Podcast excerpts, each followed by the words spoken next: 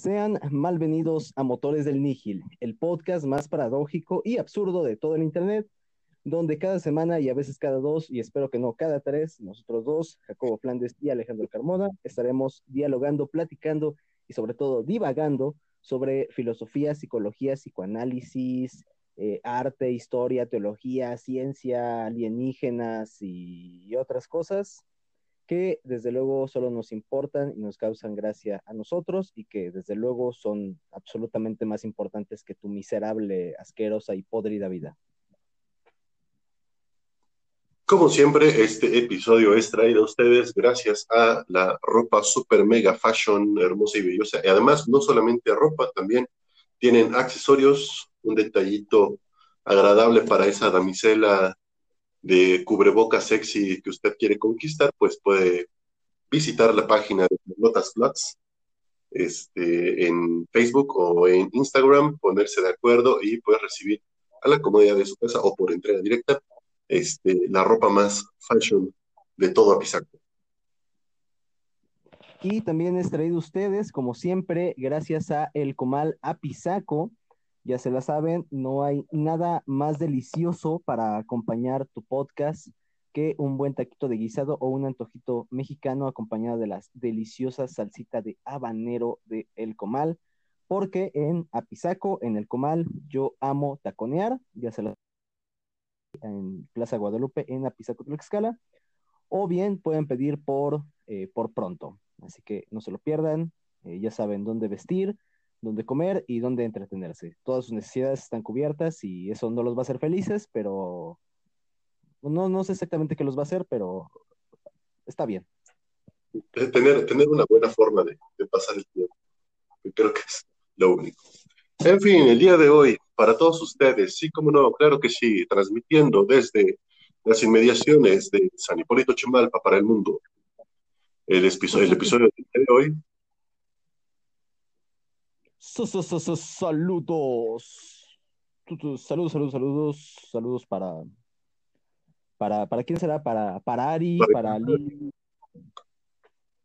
Para Irlanda. Ah, por cierto, sí, como no, saludos. Tenemos la personita que es considerada la fan número uno de nuestro programa y que ni siquiera sabe caminar. Saludos para la pequeña, que ya se me olvidó su nombre, pero es la hija de Tania Denise, ¿no? Saludos para quien es nuestra fan, dice que escucha nuestro podcast y evidentemente no lo entiende, pero no llora, se queda calmada, se queda tranquila, se entretiene con nuestro podcast. Saludos pequeñina para ti, como no, con mucho cariño desde las inmediaciones de Tlaxco, Tlaxcala y San Hipólito Chimalpa para el mundo. Esto es Juan Juan Juan Juan Juan Juan Juan Juan Juan Juan Juan Juan Juan Juan Juan Juan El paso del el episodio de hoy hablamos de un personaje sumamente diferente a lo que veníamos, de hecho, platicando, ¿no? Ya les hemos traído algo de filosofía, de ciencia, ¿no? Este, de arte, evidentemente, pero pues el día de hoy tenemos eh, de ideología de género, que ese episodio casi nos cuesta nuestra pertenencia a Spotify. Y el día de hoy, pues les tenemos algo bastante diferente, en Un personaje que rompe un poquito con la dinámica que nosotros llevamos, que es nada más y nada menos que el buen Zoroastro. Que eh, un poquito de, sobre esto. Hace unos días, el 25 de agosto, conmemoramos el, iba a decir natalicio, pero no mames, ¿no? El, el aniversario luctuoso de alguien que es muy querido en este podcast y particularmente por mí, que es el señor Friedrich Nietzsche. Y no vamos a hablar de, Nietzsche. Eso va a ser para, pues ya para alguna ocasión especial, ya cuando podamos eh, grabar, transmitir en vivo. Pero sí vamos a hablar de alguien que fue también muy importante para él. Ah, sí, por supuesto, no cabe señalar que pues si hay personajes que se van a requerir de nuestro, de nuestra atención un poquito más minuciosa y cuando pues esta situación de cuarentena disminuya y lo amerite, pues tendremos que hablar de personajes bastante, bastante eh, importantes que nos llevará pues un tiempo mucho más considerable. Nietzsche, este, Shopee, em, entre muchos otros, pues serán en algún momento uno de los de los episodios que más, más perrones van a estar, así que pues no dejen de sintonizarnos y de escucharnos. Y evidentemente este personaje, pues, un paradigma muy, muy, muy importante, sobre todo en la tradición occidental, ¿no? Eh, pues, sobre todo, muchas cosas, ¿no? Ha sido eh, un fuerte, fuerte personaje que influencia la obra de, Nietzsche. ¿no? Estamos pues, obviamente hablando de Zoroastro o para los cuates Zaratustra, eh, el profeta. Exactamente el profeta, porque hay algo que a mí me gustaría señalar y que es que no hay, a mi parecer, nada más naco en este mundo. Bueno, tal vez sí, pero yo creo que de las cosas más nacas que hay en este mundo es andar publicando fotos de que has leído a Nietzsche, andar publicando fotos de que has leído Así hablaba Zaratustra de Nietzsche. Y número tres, hacer todo eso sin saber quién Mondrigas, quién, quién ñongas, quién diablos es el buen Zoroastro castellanizado Zaratustra. Sí, o sea, eso se une a, la colección de cosas nacas que no hay que hacer. Eh, cosas nacas, no saber quién es Zoroastro y andar presumiendo que se lea Nietzsche. Cosa naca número dos, decir, sub, este, decir subconsciente. Y cosa naca número tres, no sé, pues masticar con la boca abierta, ¿no? Esas cosas no se hacen, tengan tantita educación. Y pues bueno, ¿no? Comenzamos a hablar del buen Zoroastro, ¿no? Para empezar, pues no cualquier cosita, no cualquier título, ¿no? Hablemos acá de maestros, de diseñadores, de, este, de artistas, ¿no? Pero pues, ¿qué tal llevarse el título de profeta? Sí, es de lo, de lo más, de los más mamones títulos que, que puede ostentar. O sea, es el fundador de una, de una religión, de una religión de de veras. Yo creo que en algún momento habrá que explicar igual que no todos son religiones, o sea, hay hasta como, hay criterios diagnósticos para ser una religión oficial.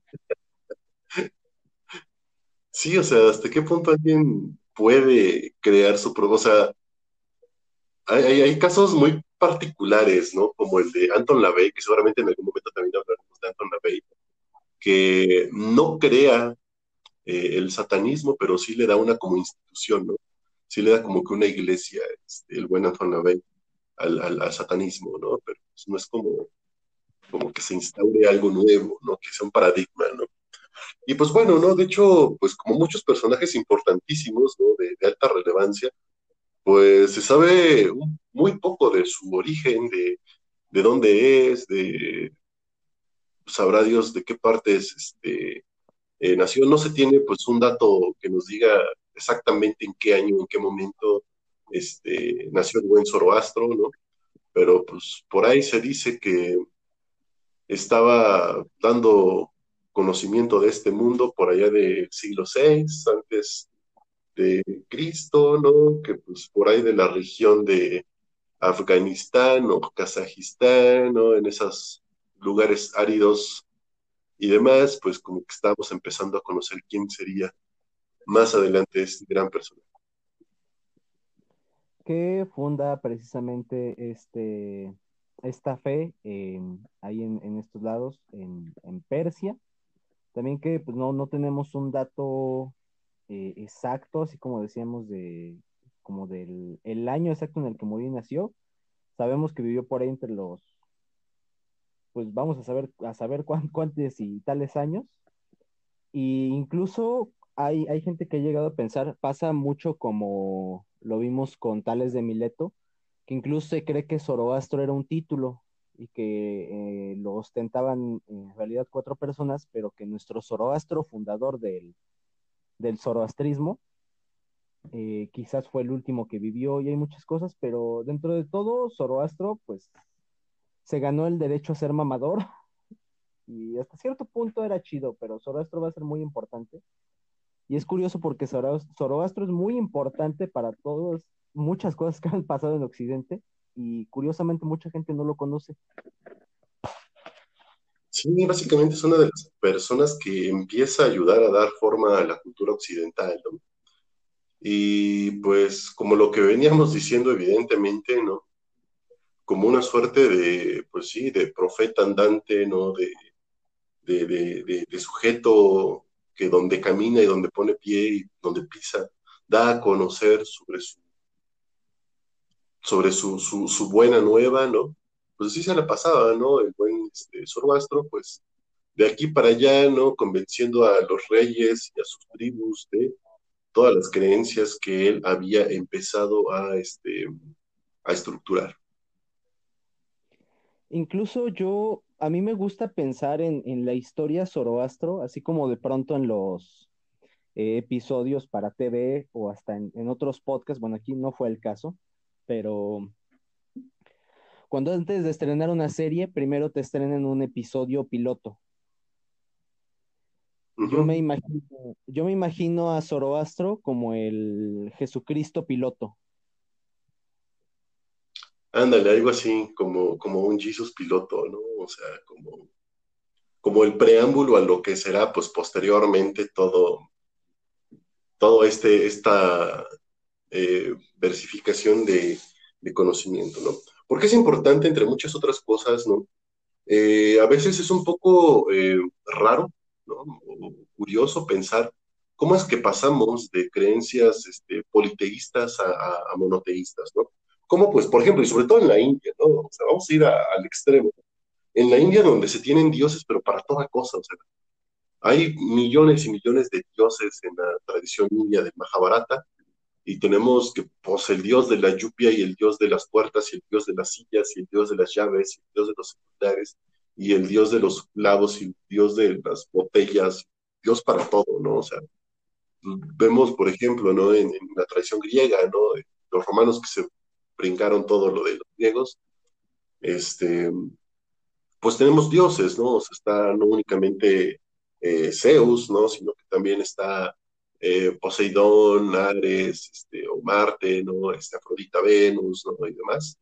Eh, Saturno, este, devorando a sus hijos, ¿no? Bueno, Saturno y Cronos, ¿no? Pues, tenemos ahí como que en la tradición mexica, ¿no? Este, Tlaloc, Quetzalcoatl, Tezcatlipoca, Tlantecuitli, ¿no? O sea, tenemos dioses en plural, y Zoroastro era de los primeros que empiezan a manejar más bien una suerte de religión monoteísta, ¿no? O sea, reduce toda esta eh, tarea de cada uno de los dioses a la tarea de un solo Dios, de uno solo. De un solo Dios, eh, de un solo Dios que muy a la idea de lo que va a eclosionar el cristianismo y de alguna manera también va a eclosionar el, el judaísmo, de un solo Dios eh, todopoderoso, creador de todas las cosas visibles, invisibles y etcétera. Para que vean que si nos aprendemos el credo y que si fuimos a clases de catecismo. Eh, también se le denomina este, como masdeísmo, precisamente por el nombre que se le da a este dios, que era este, Aura Mazda. Acá hay algo muy diferente, ¿no? Que, a mí me gusta mucho de, del masdeísmo, a diferencia del cristianismo, ¿no? Que tenemos eh, conocimiento de que Dios siempre es, siempre ha sido alfa, omega, eh, no es creado, sino que es creador, ¿no? Y etc., ¿no? Eh, y en una de esas, pues se le chispoteó, ¿no? Creó ángeles, porque los ángeles son chidos, ¿no? Por cierto, los ángeles no tienen nada que ver con la figura de las iglesias de gente güerita con alas, sino que pues, los ángeles más bien son este, pues, tipos bastante monstruosos con cabezas de animales y cosas. Siete pares de alas con... O sea, son más parecidos a los de Evangelio que, a los de la iglesia de los ángeles, en realidad.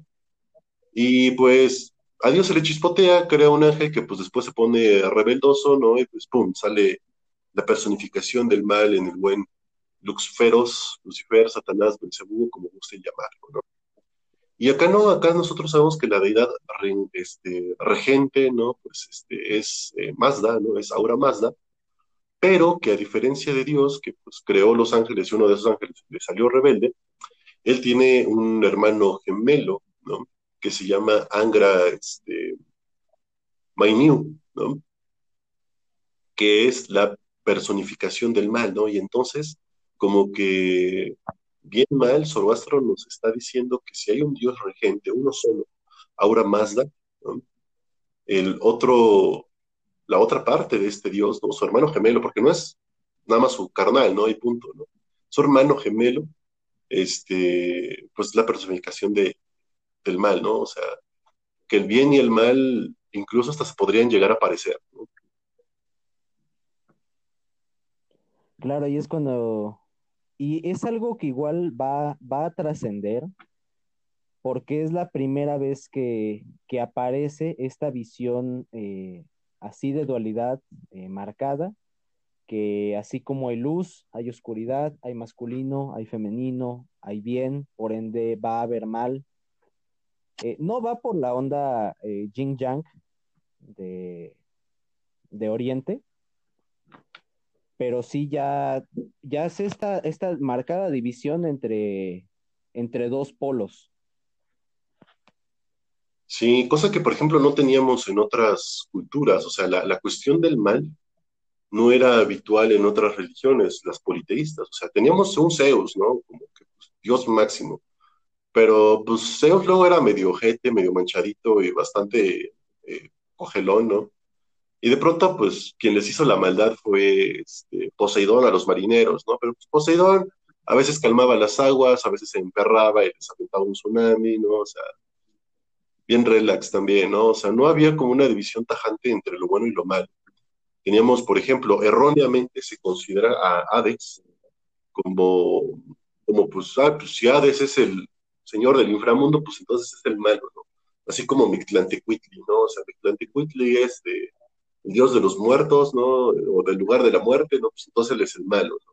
Pero no, o sea, había una convivencia eh, bastante, bastante eh, acorde, ¿no? En la visión que se tenía de un dios, de un dios un tanto más humano, o dioses, perdón, más humanos, a diferencia de, pues, este, lo que vendría siendo el buen eh, Zaratustra con esta visión bien tajante entre bien y mal, ¿no? O sea, Zaratustra en algún momento pudo haber sido pues, un escritor de Disney, colocando perfectamente bien personajes en el lado bueno y en el lado malo, sin matices de grises, sin personajes neutros, o eres bueno o eres malo y punto, y así entonces la idea de Aura Mazda y de Angra Mainyu, ¿no? pues nos colocarían en este punto bastante polarizado y bastante demarcado, que sería el bien y el mal.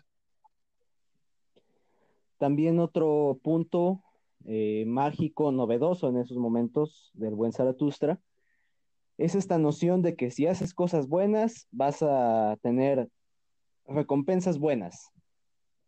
Y si haces cosas malas, vas a tener un castigo. Que también no tiene, o sea, esto de lo bueno y lo malo no se debe de leer con el yin y yang oriental. El yin y el yang más bien hablan de una suerte de este, conformación cíclica en armonía, ¿no? De que pues se está en un estado de, de, armonía entre la luz, oscuridad y demás, ¿no? Y la idea, por ejemplo, de, del karma, ¿no? No es la idea que tenemos asociada de que, pues el karma te regresa todo lo que haces, ¿no? O sea, el karma es simplemente una idea de consecuencias, lo único que es el karma es a lo que tú haces, este, pues habrá consecuencias, ¿no? No te dice, pues, actúa chido, te van a pasar cosas chidas, actúa mal, te van a pasar cosas malas, no, no nada de eso sino que la, verdadera noción de karma es haz lo que hagas o incluso dejes de hacer lo que dejes de hacer, va a haber consecuencias. Evidentemente tu lugar en el mundo pues, eh, tiene acción y esta acción pues, trae consigo consecuencias, a veces para unas personas, a veces para ti mismo. Em, y pues bueno, eso me lo explicó alguien con em, evidente esquizofrenia, así que pues, yo sí lo creo, ¿no? en fin. Em, y pues bueno, ¿no? O sea, esta idea de la acción bien que es recompensada y la acción negativa o mala que es castigada, ¿no? Pues se verá mucho en lo que nosotros vemos este, demarcado por la tradición judio-cristiana y sobre todo, ¿no? Por la, por la cultura e incluso pensamiento individual personal, ¿no? O sea, eh, individual personal, obviamente. Eh, este pensamiento, ¿no? Que pues, nos llega a hacer pensar, oye, pues actúo chido, me comporto chido para que me pasen cosas buenas, ¿no? Y si me comporto mal, pues llegará un castigo, ¿no? De dónde, quién sabe, pero llegará un castigo, ¿no? esta forma de pensamiento pues que, que, ha abarcado mucho, muchos años, ¿no? muchas décadas, que es bastante reciente aún, pues la tenemos este, conformada por, por el buen Zoroastro. Y pues ya el buen Zoroastro eh, funda su, su credo porque sí, empieza a predicar, se vuelve en el profeta de Aura Mazda, empieza a insertar personas en su creciente religión y evidentemente se muere, como todo, y, y como todo lo que amamos. Y pues la, esta, esta fe persevera, y de hecho ha perseverado a nuestros días, no tiene una cantidad así súper contundente de seguidores, pero eh, en este largo periodo de perseverar y de perseverar de sus creencias y costumbres y demás, algo que igual no es muy popular es que de hecho eh, el judaísmo también tenía una, una noción y una visión diferente, pero los persas babilónicos, eh, a lo mejor no, no, no, se sepan o recordamos este episodio de la historia, los babilónicos son autores del secuestro eh, masivo más grande de toda la historia, porque secuestraron a básicamente todo el pueblo judío y se los llevaron a vivir a Babilonia. o sea, se quejan de Hitler, ¿no? Hmm. Hmm. Este, cabe resaltar algo, ¿no? Que también es muy importante, y es que en un inicio, en un inicio de el pensamiento y de la profecía, ¿no? Este, profetar, no sé si existe el verbo, eh, de, estas creencias, ¿no? Y de ser el profeta de, Aura Mazda, eh, se hacía de manera oral, o sea, se transmitía eh, este pensamiento de manera oral, si bien fue escrito, ¿no? Posteriormente, pues sabemos de, esta tradición, porque pues, hay registros escritos este, que se quedaron guardados, o más bien dicho, que sobrevivieron a la expansión del Islam. Este, anteriormente, en época de Zoroastro, pues era, era eso, ¿no? Era eh, transmitir este conocimiento, pero de manera oral, ¿no? únicamente. Llegó, pues, tal vez no tanto a abarcar una gran fama o una gran extensión territorial, se le puede decir así. Este, pero, pues, como todo lo bueno, ¿no? Siempre las cosas mejoran cuando te mueres. Y pues, tras el fallecimiento de, de, de pues sí se empezó a difundir bastante, bastante esta, esta religión, ¿no? Hasta el punto de, pues evidentemente, llegar a influir en el pensamiento religioso de muchas otras eh, incipientes eh, religiones. Siento que estoy diciendo la palabra religión demasiado, ¿no? Así es. Bueno, pero pues va bien al caso a lo que estamos hablando hoy. De hecho, siento que hasta llega a ser un poco extraño que hablemos de esto, no sé, pero, pero no importa. El punto aquí es que este, que, cuando los babilónicos secuestran a los judíos, tómate esa Hitler, o sea, no, no fue idea original, o sea, Hitler plagió, a los babilónicos. Eh, de hecho, igual los judíos, cuando llegan a Babilonia, ellos también transmitían sus, sus historias, sus costumbres, su fe a través de, del discurso. De hecho, la palabra tradición del latín tradare significa transmitir algo oralmente eran cuentitos, relatos que iban eh, trasladando de, generación en generación. Entonces, cuando los judíos llegan a Babilonia secuestrados por los babilónicos, de hecho, estuvieron ahí los judíos 400 putos años.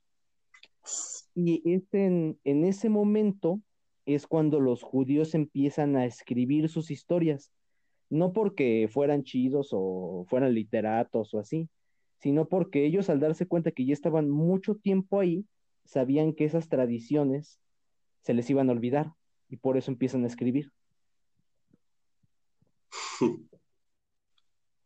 O sea, sí es cierto, ¿no? Para evitar olvidar algo, la mejor forma es dejar un escrito de esto y, lo curioso es que se deja el escrito, ¿no? Pero quién sabe cuántas modificaciones o alteraciones ha de haber pasado, tal vez mínimas, tal vez grandes o considerables, a lo largo de esa transmisión, esa transmisión que, de primera manera este, era oral, ¿no? Incluso algo chistoso, así como dato curioso, el dato curioso del día sobre Zoroastro es que se cuenta, ¿no? Digo, ya, ya, ya ahí ya me suena como tipo lo que se dice de, de los líderes en, Corea del Norte, ¿no? Que, nunca cagaban, ¿no? Que inventaron las hamburguesas y que podían volar, que eh, el día que tú naciste nacieron todas las flores y así, ¿no? se dice, se dice, de hecho, este, Plinio el Viejo, que, que, cuando nació Zoroastro, ¿no?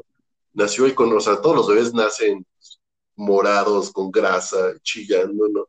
Pero pues que Zoroastro era tan banda que nació con una sonrisa, ¿no? O sea, este, evidentemente, pues dice Plinio que eso auguraba que sería un ente divino acá chido, ¿no? Pero pues, sí, este, qué curioso decirlo así, ¿no? O sea, nació, sonriendo, ¿no?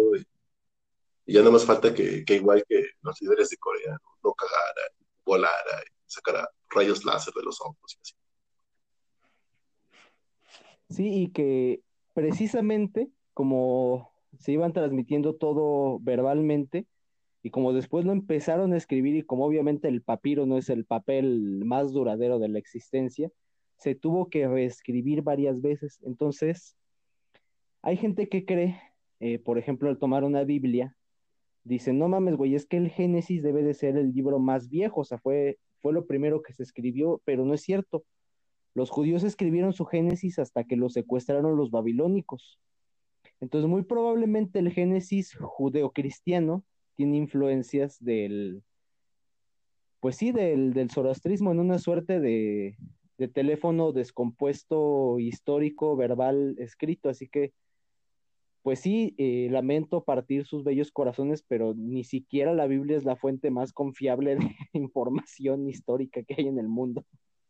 La Biblia, el teléfono descompuesto político, social, religioso del mundo. O sea, y, de verdad, o sea, vamos a saber cuántas, cuántas cosas, o sea, eh, incluso en el relato de la creación judía, en realidad hay dos relatos. Hay uno en el que Dios va diciendo que se haga todo, y lo va haciendo en siete días y todo aparece de putazo, pero hay otro en el que no, va haciendo eh, primero al hombre y es cuando Dios se pone a jugar al alfarero y a la señora menopáusica buscando pasatiempos y se pone a hacer un muñequito de tierra y le sopla y cobra vida. O sea que no, no, ni ellos mismos saben qué pedo. La señora menopáusica de la religión. Creo que, por ejemplo, no recuerdo muy bien, pero en, en, el Génesis se habla evidentemente de la creación, etc., ¿no? Y dentro del paraíso terrenal, ¿no? Eh, aparece pues la personificación del mal, ¿no? Que sería la serpiente que pues, convence a Adán y Eva a comer del fruto prohibido y ya valió verga todo, ¿no? Pero es más adelante cuando se da a conocer quién es esta dichosa serpiente, ¿no? Que la personificación del mal, antes era un ángel, pero era caído porque pues, no quiso adorar al Mesías, ¿no? Y pues, ¿no? Si tomamos únicamente el texto de, del Génesis, eh, evitando la lectura posterior que nos diría que Lucifer sería eh, la personificación del mal creada por el mismo Dios en forma de ángel rebelde, ¿no? Pues pensaríamos que evidentemente el Génesis está muy, muy, muy influenciado por, por el zoroastrismo, ¿no? En esta idea de dualidad de campos polarísimos, ¿no? Entre lo que sería el bien, creador de, y dador de vida, ¿no? Y lo que sería la maldad vista en primer lugar como engañosa, ¿no? Este, posteriormente, eh, pues, el aquejamiento de todos los males, ¿no? Pues desde, precisamente por la influencia del mal, que parecería que en ningún momento se dijo que se creó así como que Dios creó la tierra, el cielo y pues una serpiente maligna y listo, ¿no? Sino que pues en contrastes o incluso hasta en lógica de conjuntos, pues estado con un Dios bueno, todopoderoso, pues debe de haber la parte opuesta que sería la maldad, ¿no? En esta dualidad altamente zoroastriada. Sí, y que también si quitamos todo eso de la fórmula, si tú te lees el principio del Génesis, Básicamente es un cuentito judío para explicarte por qué las serpientes se arrastran y no tienen ni manos ni pies. o sea, más que, más que explicar el, el origen del ser humano y de por qué este, somos como somos y por qué nos da pena estar encuerados. No, sirve para explicar por qué las serpientes son como son.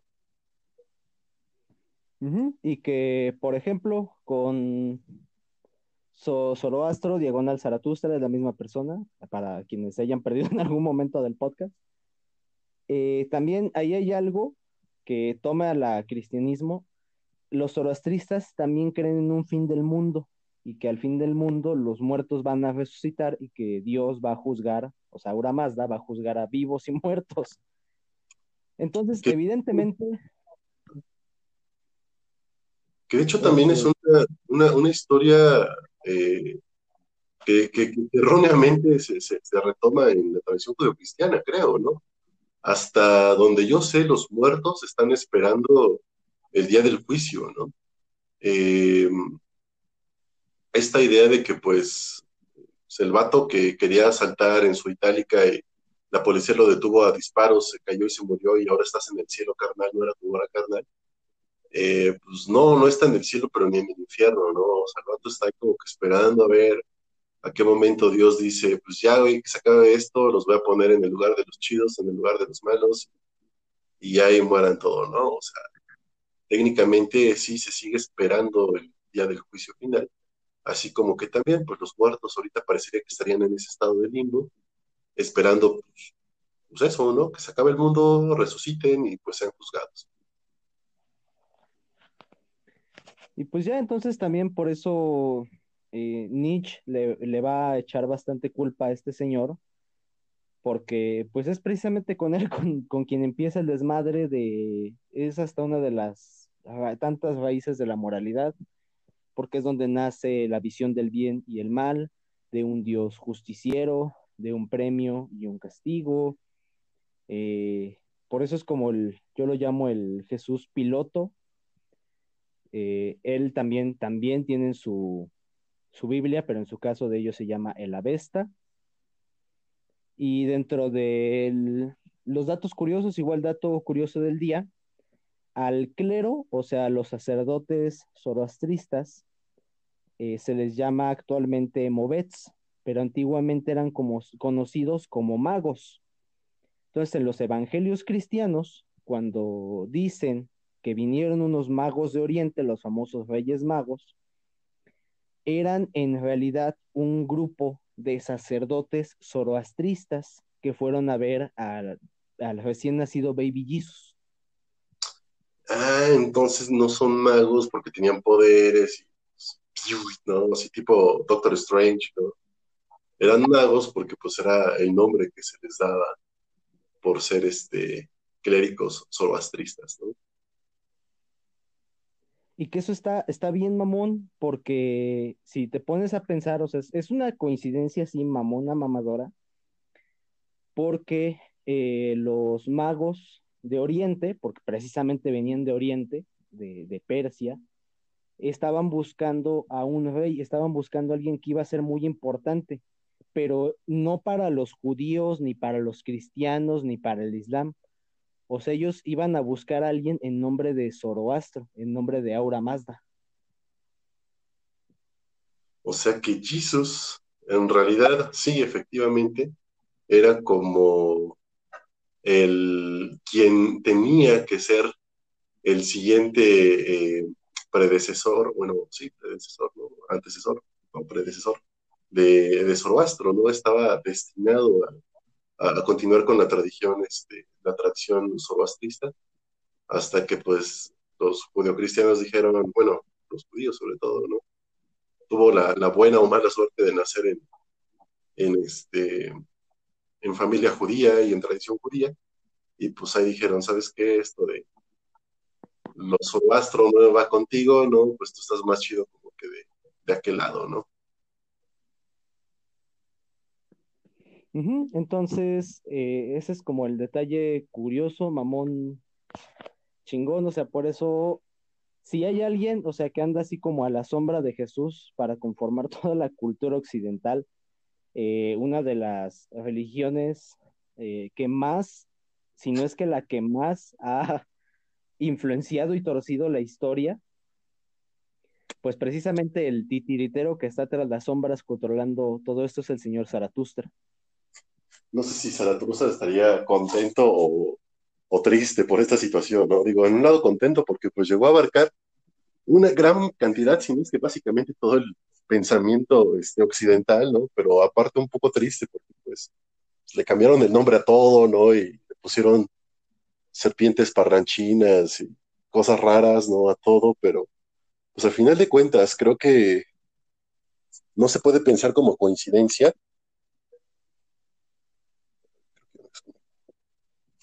Ahí está, creo que ya volví.